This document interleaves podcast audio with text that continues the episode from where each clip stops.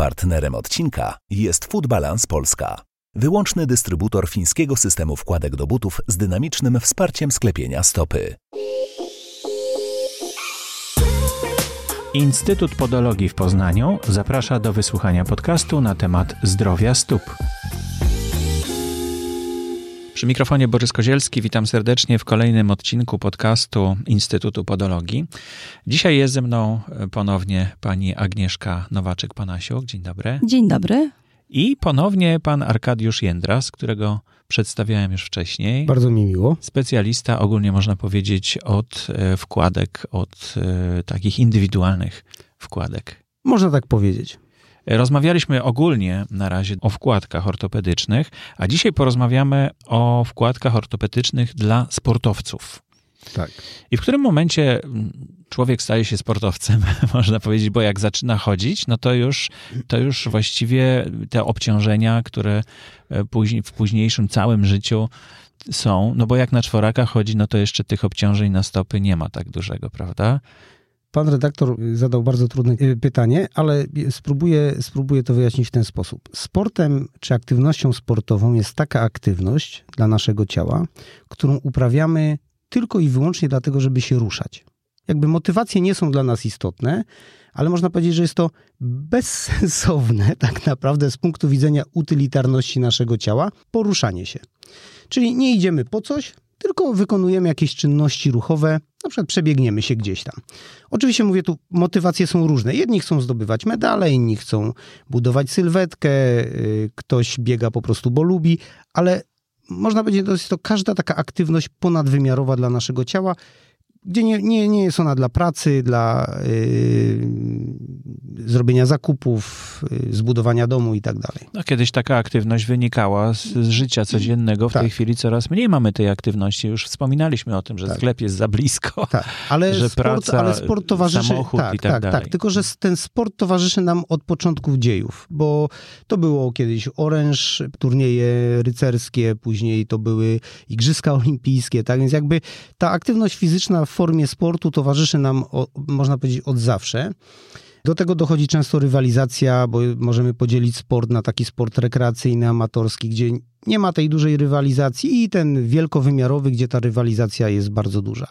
Temat jest tak szeroki, że jest bardzo ważny. Czyli jeżeli mamy sportowca, może od dziecka zaczniemy. Jeżeli dziecko chce zacząć uprawiać sport, to jeśli mogę tutaj na antenie taką poradę dać dla rodziców, którzy chcą wysłać dziecko na jakąkolwiek aktywność fizyczną, po pierwsze musimy sprawdzić, czy nasze dziecko może zdrowo ten sport uprawiać. Mhm. No pan był nauczycielem Tak, ja byłem kiedyś swego czasu byłem nauczycielem jakoś... wychowania fizycznego, jestem też trenerem, yy, fizjoterapeutą, natomiast tu chodzi o to, że Y, ja ze swojej praktyki widzę, że często przychodzą do nas rodzice z dziećmi. Dziecko na przykład trenuje w klubie piłkarskim. Dziecko przychodzi do nas po wkładki, bądź szukając jakiejś pomocy terapeutycznej, bo się przydarza kontuzja u 13-12 latka, bo bolą plecy, bolą pięty i tak dalej. I okazuje się, że po takim wstępnym badaniu, zupełnie wstępnym, widać, że to dziecko niestety nie powinno w, w, na tym etapie swojego życia rozwojowego bądź zdrowotnego trenować, czyli nie może się poddawać zbyt dużym obciążeniom, bo ono fizycznie nie jest, motorycznie nie jest przygotowane do tych dużych obciążeń. I oczywiście wtedy wkładka pomaga, tak, jako element wyposażenia, wsparcia tego sportowca. Ona działa dla niego prewencyjnie, bądź już w terapii jest dołączona do stopy pacjenta. Natomiast często te dzieci mają po prostu krzywe kręgosłupy, mają rotację na miednicy, mają wrastające paznokcie, mają płaskostopie. płaskostopie tak. No i to się nie dzieje z dnia na dzień, tylko to tak, się to są dzieje takie rzeczy, które są latach. nabyte, mhm. ale to są dzieci w wieku 13, 12, 15 lat. A na przykład gdy to jest dziewczynka, no to już jeżeli ona jest jeszcze przed pierwszą miesiączką, to mamy szansę na to, żeby to dziecko w miarę łatwo i szybko i bezboleśnie wyprostować. Ale jeżeli to już jest po pierwszej miesiączce dla dziecka, to jest taki przełomowy moment w, w życiu dziewczynki, to później te terapie są, po pierwsze te wady szybciej się namnażają, a po drugie wolniej się je kompensuje. W związku z tym to jest bardzo ważne, żeby po prostu popatrzeć na swoje dzieci nie pod kątem przyszłego Lewandowskiego, Czy on będzie by, tylko pod kątem, czy on będzie zdrowo uprawiał tą piłkę nożną, siatkówkę, koszykówkę, szermierkę, czy tańce, czy gimnastykę. Jeżeli nie możemy znaleźć sami takiej odpowiedzi, że mamy wątpliwości, czy dziecko jest proste, czy bezpiecznie mogło y, uprawiać sport, to sugerowałbym pójść po prostu na taką wizytę. W przypadku Instytutu Podologii do pana doktora medycyny sportowej, pana Hesa, żeby on zbadał, sprawdził, czy dziecko nadaje się do uprawiania sportu, czy czasem, bo to nie, nie, nie znaczy, że dziecko ma jakieś wady postawy, że dziecko nie może uprawiać sportu, ale być może na przykład Rozgrzewkę trzeba zindywidualizować o ćwiczenia korekcyjne, a może wpleść te ćwiczenia w trening, a może odpuścić sporty jednostronne typu na przykład tenis, a może właśnie zwrócić uwagę, żeby tą drugą stronę ciała, jeżeli dziecko jest praworęczne, zwrócić uwagę na mocniejszy trening lewej strony ciała, żeby kompensować te różnice. Z prostej przyczyny, żeby to dziecko potem było zdrowe, żeby ono faktycznie, jeśli zacznie uprawiać karierę sportowca, żeby tą karierę kontynuowało bez kontuzji. No nie, nigdy nie myślałem o sporcie, że może być jednostronny, to znaczy, że rzeczywiście, rzeczywiście prawą ręką się przeciąża. części, tak. albo leworęczny, jak tak. ktoś to lewą ręką. Tak, tak, tak. Sportów jednostronnych mamy dużo, to jest oszczepnictwo, florę, no, te wszystkie. Piłka nożna też jest pewną formą y, jednostronną, bo mamy prawonożnych i lewonożnych piłkarzy i właśnie ci, jak popatrzymy sobie na tych top mistrzów świata, to oni wręcz grają lewą nogą tak samo jak prawą. I na tym polega sukces właśnie sportowy, że jesteśmy symetryczni. Y, że te obciążenia są tak, symetryczne. Że, że nasz organizm jest w stanie symetrycznie pracować. Jeżeli pracujemy symetrycznie, to chociażby zwykłe podbiegnięcie do piłki będzie dla nas zdrowe. Jeżeli jesteśmy niesymetryczni, to podbiegnięcie do piłki będzie niezdrowe, bo prawa strona będzie mocniejsza niż lewa, zatem narażenie lewej strony ciała na kontuzję będzie większe. Przykładem może być to, często tutaj myślę taką ciekawostkę, powiem, że nasze ciało jest w ogóle asymetryczne, jeśli chodzi o siłę. Podam przykład nóg. Prostowniki naszych nóg, naszych kolan, czyli mięśnie czworogłowe uda, mięsień krawiecki między innymi też, Czyli te mięśnie, które z przodu uda prostują nasze kolano, są, powinny być zazwyczaj w normie dwukrotnie silniejsze niż zginacze, czyli mięśnie tylnej części ciała, czyli pośladkowy większy, średni i mięśnie dwugłowe uda. Jeżeli następuje dysproporcja, czyli na przykład mamy zbyt słaby mięsień pośladkowy wielki i dwugłowy uda, to robi nam się przodopochylenie miednicy, bo te mięśnie z przodu uda ciągną nam miednicę do przodu, która rotuje. A na przykład kolarze głównie mhm. używają prostowników kolana w czasie jazdy na rowerze. Zatem kolarze powinni kompensować trening kolarski o budowę pośladkowego i dwugłowego, żeby zdrowo trenować, bo on później będzie miał problem z odcinkiem lędźwiowym kręgosłupa na siodełku. Mhm. No, ludzie często o tym nie wiedzą, rodzice o tym nie wiedzą i wysyłają dzieci na sport jednostronny, który bardzo eksploatuje jedną część ciała, powodując deficyty na drugiej części ciała, to powoduje później kontuzję. Rozczarowanie mm -hmm, później jest, mm -hmm. bo mhm. dziecko musi przerwać karierę. Więzadła y, krzyżowe, które są zrywane, najczęściej biorą się z niestabilności kolana, bo właśnie ta przednia część ciała jest silniejsza, bo my z natury mamy silniejsze prostowniki, bo dużo siedzimy, więc zginacze są mhm. y, rozluźnione i przez to kolano nie jest stabilizowane no tak. przez tylną część nogi. Także... Pani Agnieszko, jak do pani przychodzi pacjent, y, to pani od razu widzi, że to jest sportowiec, czy nie? To znaczy tak, po sylwetce to tak, no, zauważa jak się, w dresie, że... prawda, z numerem jeszcze na nie, plecach. w dresie nie, ale, ale sylwetka tak, wskazuje, że może to być osoba, która uprawia no, ale jak pani sport. na stopy patrzy, to już chyba... E, tak, na stopach podologiczne zmiany widać u sportowców, bo są paznokcie pourazowe, krwiaki, otarcia, pęcherze, odciski. Grzybica. Grzybica charakterystyczna dokładnie. I oczywiście zalecamy w po przebytej terapii lub w trakcie terapii skanowanie stóp naszym skanerem Food Balance 3D, mm, żeby tak jak tutaj pan Arkadiusz z firmy Food Balance wspomniał, stopy precyzyjnie obrazowo zeskanować, zobaczyć jaki jest rozmiar stopy, jakie są deformacje, bo na tym skanerze wszystko sam nam sugeruje i wskazuje, co na tych stopach jest. Mhm, czyli pokazuje pewne asymetrie pomiędzy lewą i prawą stopą? Tak, pokazuje asymetrię między lewą i prawą stopą, pokazuje asymetrię w wysklepieniach łuku stopy, mhm. pokazuje asymetrię w pronacji i supinacji. Ścięgno Prona... Achillesa tak, Przecież nie ma jakiegoś wzoru, do którego dąży, żeby Nie, jest norma. Jest tak, tak zwana norma, wygląda. czyli Aha. jest Odchylenia norma... od normy tak, pokazuje. Norma supinacji, norma pronacji. Pronacja to jest ruch do środka, supinacja to jest ruch na zewnątrz. Jeżeli pacjent supinuje, w czasie kroku, bo stopa mhm. przetaczając się powinna przetoczyć się z zewnętrznej części guza piętowego przez zewnętrzny łuk stopy, który nam stabilizuje stopę. Później przetacza się na przodostopie i w tej fazie przetoczenia się na przodostopie powinna być neutralna. Mhm. I w, później następuje faza propulsji, czyli odbicia, gdzie stopa odbija się z delikatną pronacją, czyli przez dużego palucha. Ten miejsce oderwania się, ostatni punkt y, stopy z ziemią, to jest szczyt dużego palca naszej nogi. Powinien być. Powinien być. Jeżeli mamy, podam taki przykład, jeżeli mamy pronatora, czyli osobę, która nadmiernie przetacza tą stopę do środka, najczęściej pronator ma modzela, czyli takie stwardnienie na paluchu, od przyśrodkowej jego części. Czyli jeżeli każdy ze słuchaczy teraz, może zakładam sobie, w, zdejmuje w wyobraźni skarpetkę i dotyka sobie dużego palucha u swojej stopy. Jeżeli poczujemy stwardnienie na wewnętrznej części tego palucha, to świadczy o tym, że mamy zaburzenie biomechaniczne, bo odbijamy się za bardzo do środka to odbicie za bardzo do środka powoduje, że rotuje nam kolano do środka, przeciążając przyśrodkowy przedział kolana, czyli łąkotkę przyśrodkową. Później rotuje nam kość udowa, powodując zwyrodnienie stawu biodrowego i przodopochylenie miednicy i tak dalej, i tak dalej. Jeżeli mamy znowu na przykład, pani Agnieszka zeskanuje pacjenta i zobaczy, że pacjent ma koślawego palucha, czyli haluxa valgusa, to paluch odpowiada w naszej stopie za prawidłowe przetoczenie do, przetoczenie stopy do przodu, czyli on nam jakby stabilizuje przetoczenie stopy. W związku z tym powinniśmy się, tak jak wspomniałem, odbijać ze szczytu tego palca. Jeżeli ten paluch jest koślawy, czyli on wędruje nam y, na zewnątrz stopy, ten paluch nam wędruje, mhm. tak? czyli on nie stabilizuje naszej stopy, stopa przetacza się nadmiernie do środka, czy jakby powiększa jeszcze pronację, którą najczęściej osoba z koślawym paluchem ma.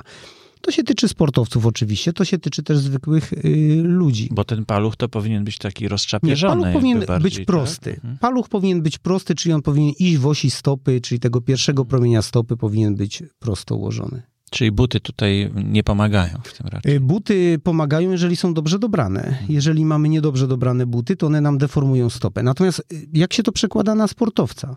Jeżeli pacjent ma koślawego palucha i nadmiernie pronuje stopę, to kolano tego pacjenta będzie miało tendencję do skręcania do środka, staw skokowy będzie miał tendencję do skręceń. Co więcej, ten pacjent nie będzie szybko biegał, bo wtedy mamy upośledzoną propulsję, czyli odbicie stopy, bo ono nie następuje nie następuje w optymalnych warunkach. W związku z tym sugerujemy wkładki, które pomagają stopie przywrócić ten naturalny biomechaniczny ruch, ustabilizować stopę, zmniejszyć tą nadmierną pronację i jednocześnie ustabilizować odbicie. Przez to ten krok będzie lepszy, szybszy, wydajniejszy. wydajniejszy. Mhm. Pacjent Czyli będzie się mniej, mniej energii na, na, tak, na te, na Mniej te się męczymy, mhm. szybciej się regenerujemy, poprawiamy osiągi sportowe. To ja mam takie pytanie, bo właśnie często pacjenci pytają nas podczas dobierania wkładek dla sportowców, jakie buty do tych wkładek mają sobie dostosować. No bo wiadomo, buty biegowe mają już łuk podłużny no wysklepiony, tak. tak. Bo są tak. dobrane do butów dla sportowców. I tutaj też wyjmujemy wkładki, tak. które są nawet no, w sportowych nie, butach. Nie zawsze tak? idzie wyjąć. Już, już, już tłumaczę.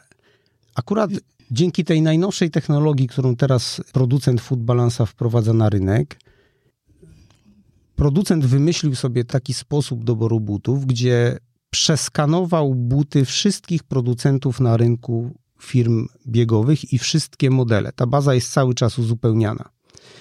Efekt jest taki, że jeżeli przyjdzie się na takie badanie stopy i ta stopa zostaje zeskanowana, to oczywiście po doborze wkładek system nam podpowiada, które buty dla nas byłyby idealne, biorąc pod uwagę parametry naszej stopy i aktywność fizyczną, jaką chcemy robić. Czyli jeżeli biegamy w terenie, to nam będzie sugerował buty do trialu, jeżeli biegamy po ulicy, buty do biegania po asfalcie, jeżeli chcemy chodzić outdoor gdzieś na wycieczkę w góry, buty takie turystyczne. Więc to jakby już jest taka sugestia dla pacjenta, taki benefit, gdzie podolog pomaga dobrać prawidłowego buta. Natomiast są pewne zasady takie uniwersalne, jak dobierać prawidłowe buty. Po pierwsze, powinien być sztywny zapiętek, który nam dodatkowo stabilizuje piętę. Po drugie, but powinien być dobrany na rozmiar, czyli na szerokość i na długość. To jest bardzo ważne.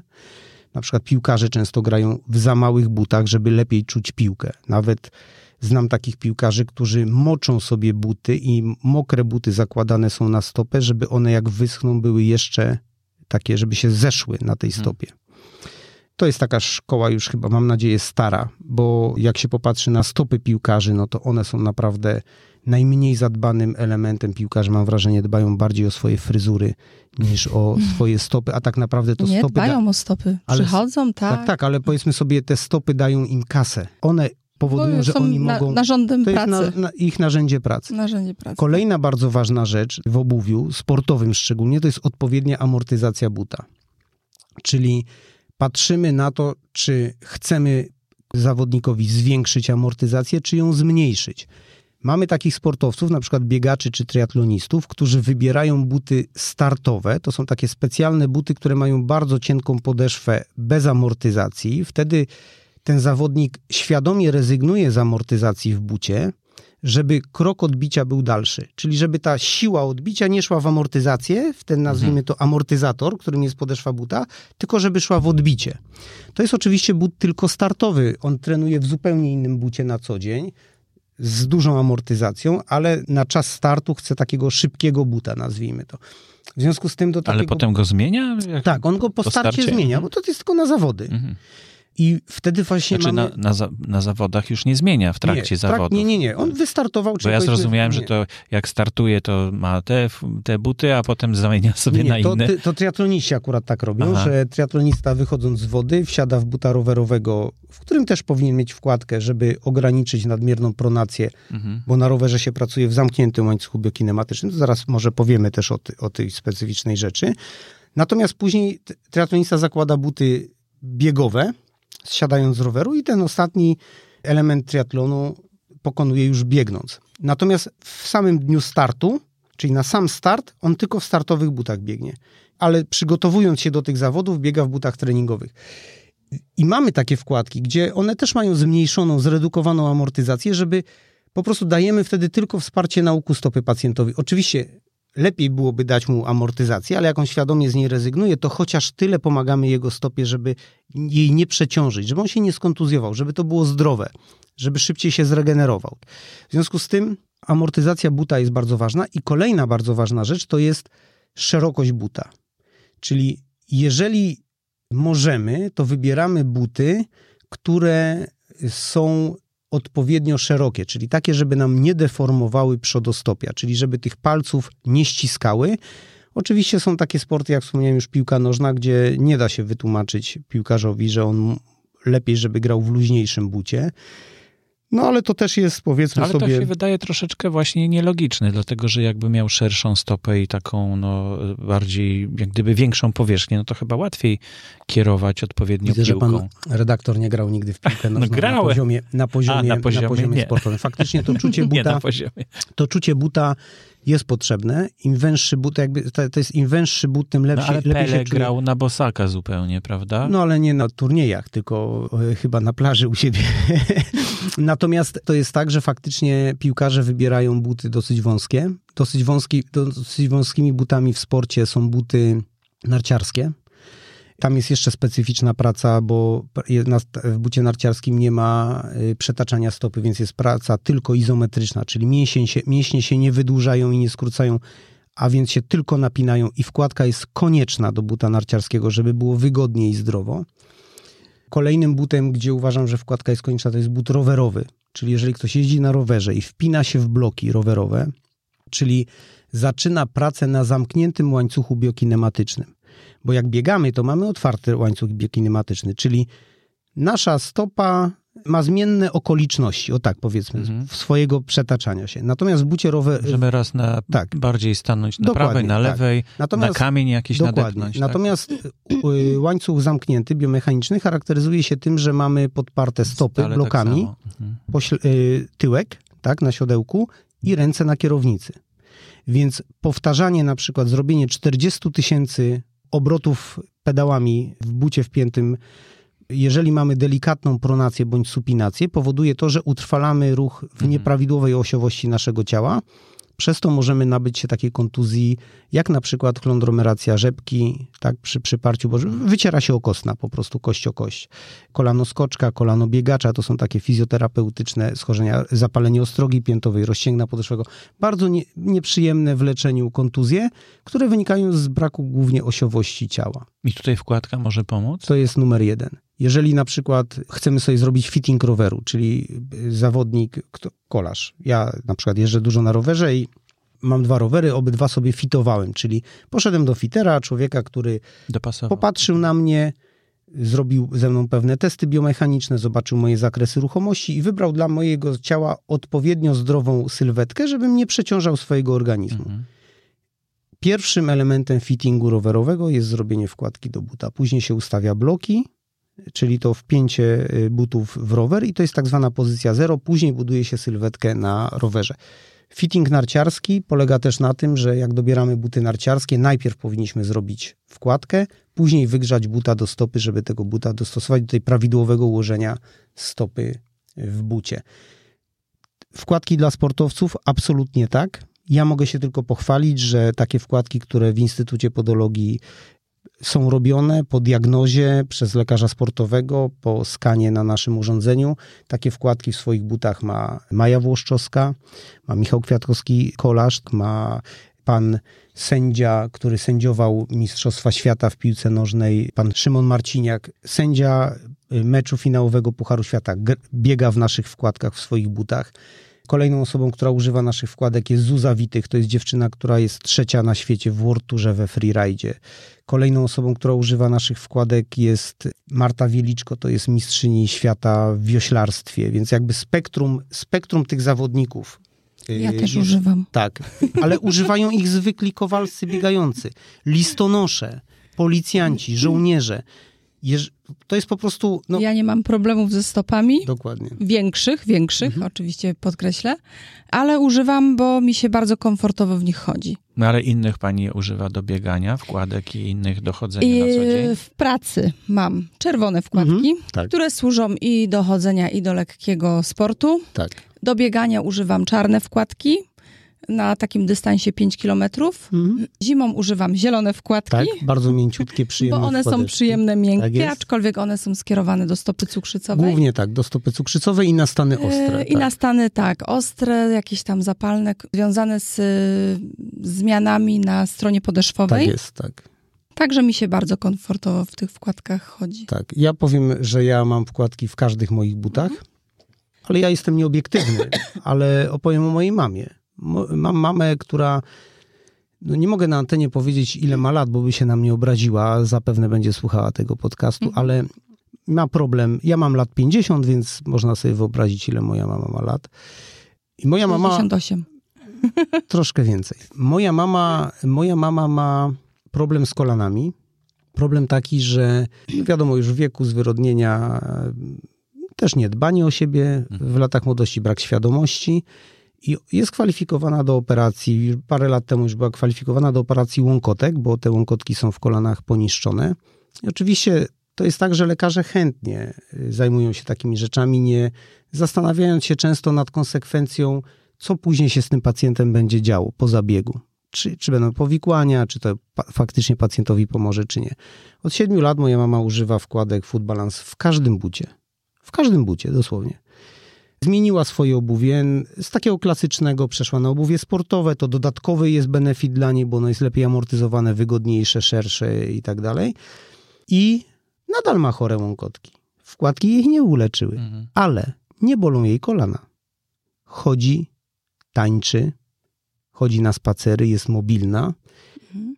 Więc mogę powiedzieć, że te wkładki zmieniły jej życie na plus, nie lecząc oczywiście, bo no, trudno, mhm. nie chcemy obiecywać Czyli pacjentom. komfort funkcjonowania. Tak, nawet mhm. sam ten komfort funkcjonowania i tej mobilności te wkładki zachowały. Oczywiście terapeutycznie działa to na zasadzie takiej, że faktycznie ta wkładka nie pogłębia tej choroby, która już jest i to w takim stanie już dosyć mocno zaawansowanym.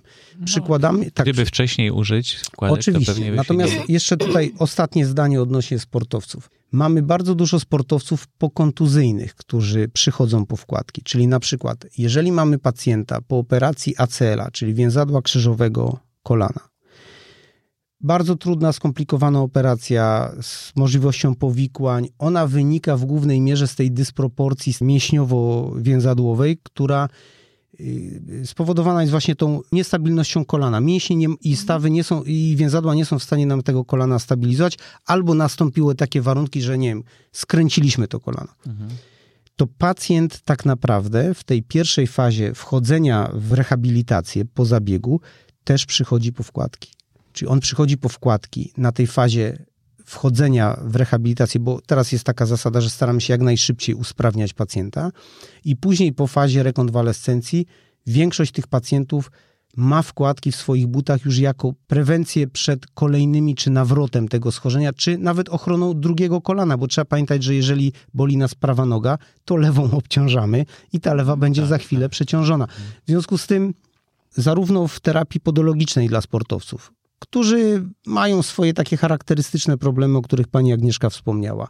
Odciski, modzele, grzybice, choroby skórne, te tak, paznokcie schodzące. To tak naprawdę podolog jest tą osobą, która może zobaczyć tendencję ciała zawodnika do kontuzji, wcale go jakoś specjalnie dokładnie nie badając, bo jeżeli podolog zobaczy, że pacjent, który przyszedł po wkładki, bo miał grzybice, albo schodzi mu paznokieć, ale ma na przykład modzela na przyśrodkowej części, to podolog powinien powiedzieć, halo, halo, proszę pana, pan ma modzela, czyli pan nadmiernie pronuje stopę. Niech pan pójdzie do fizjoterapeuty czy do naszego lekarza sportowego na szczegółową diagnozę, zrobić sobie wkładki, uzupełnić sobie swój trening o ćwiczenia korygujące te deficyty, będzie zdrowo, lepiej, mhm. Y, szybciej. To już zupełnie na koniec zapytam Pani Agnieszko, mhm. jak to wygląda w praktyce? To znaczy przychodzimy, bo nie, nie przychodzimy tutaj do Pana Arkadiusza, tylko idziemy do Pani Agnieszki, do Instytutu Podologii. Tak mhm. Mierzymy stopę, prawda, to pewnie trwa parę minut, skanujemy. 3D, tak. No i co dalej?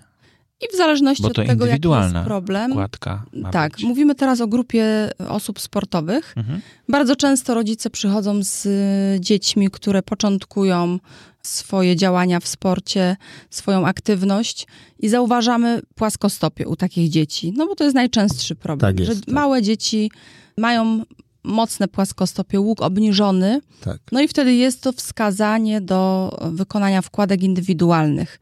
Wpływa to oczywiście na komfort uprawiania sportu, na komfort chodzenia, na prewencję kształt... kontuzji. Prewencję kontuzji, tak. Na kształtowanie już tego łuku podłużnego u tych dzieci.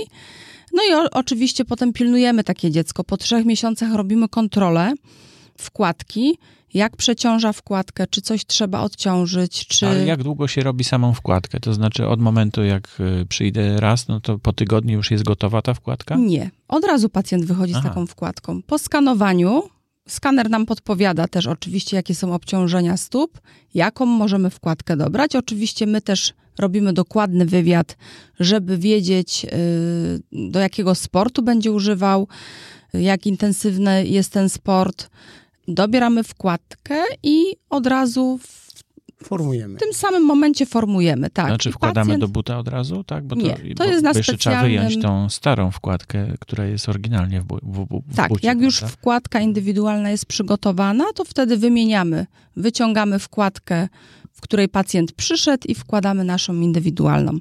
Ale ja jeszcze praktykuję coś takiego, że patrzę zawsze w jakich butach dana osoba przyszła i jeżeli widzę, że but jest tak wychodzony, że on ciągnie do danej deformacji, no to oczywiście zalecam, żeby kupić nowe obuwie. Mhm. Rozumiem. To będzie tematem oddzielnej audycji, bo to jest e, duży temat, tak mi się wydaje. E, natomiast czy jeszcze coś powinniśmy powiedzieć o wkładkach dla sportowców? Tak, ja, ja, ja chciałbym jeszcze coś dodać od mhm. siebie. Że chciałbym powiedzieć, że wkładka jest takim elementem, którego nie widać. I często ludzie inwestują kupę kasy w różny sprzęt sportowy. Torby, czapeczki, spodenki, skarpetki, rowery i tak. Natomiast wbrew pozorom ten mały element, o którym trzeba wiedzieć, że go potrzebujemy, stąd trzeba przyjść po prostu na takie zwykłe badanie. Ja nawet zalecam ja zalecam po prostu pójść z czystej ciekawości do podologa, do Instytutu Podologii czy do pana doktora na zwykłe badanie sylwetki, po to, żeby raz w roku po prostu ktoś na nas spojrzał. I po tym badaniu może się okazać, że faktycznie nasz organizm potrzebuje pewnego wsparcia, które nam pozwoli cieszyć się aktywnością fizyczną, sportem wyczynowym, sportem amatorskim, na takim poziomie, że będziemy robili go zdrowo, z uśmiechem, bezkosztowo, bo kontuzja jest też wielkimi kosztami. I być może ten mały element, którego właśnie nie widać, będzie takim game changerem w naszym życiu sportowym. Jeżeli zawodnicy z pierwszej strony gazet, mistrzowie świata, choćby zawodnicy Vive Kielce, Industria Kielce, którzy też grają w naszych wkładkach, jeżeli czołowi kolarze, triatloniści, Agnieszka Jerzyk, Marysia Cześnik czy Roxana Słupek używają naszych wkładek, a są to ludzie, którzy żyją ze sportu. Oni postawili całe swoje życie na sport. Jeżeli Katarzyna Kawa, piąta rakieta w Polsce w tenisie, decydują się na współpracę z nami świadomie, bo zawsze im robimy wkładki, żeby oni się do nich przekonali, nie namawiamy nikogo na siłę, to jeżeli oni się decydują na takie wsparcie, jest to na pewno konsultowane w szerokim gronie ich fizjoterapeutów, ich, ich, ich lekarzy. Jeżeli to pomaga im, na pewno pomoże każdemu człowiekowi, który uprawia sport, cieszyć się tym sportem w zdrowiu i w radości jak najdłużej.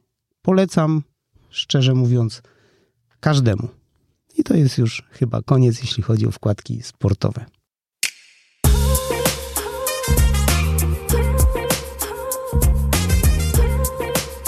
Dziękujemy, że byliście z nami. Zachęcamy do subskrybowania naszego podcastu na Spotify, Google Podcast, Apple Podcast i YouTube. Jesteśmy też na Instagramie jako Instytut Podologii. Po dodatkową dawkę wiedzy zapraszamy na naszą stronę internetową instytutpodologii.pl. Zapraszamy także do zadawania pytań poprzez e-maila gabinet małpa na które z przyjemnością odpowiemy w kolejnych odcinkach. Do usłyszenia!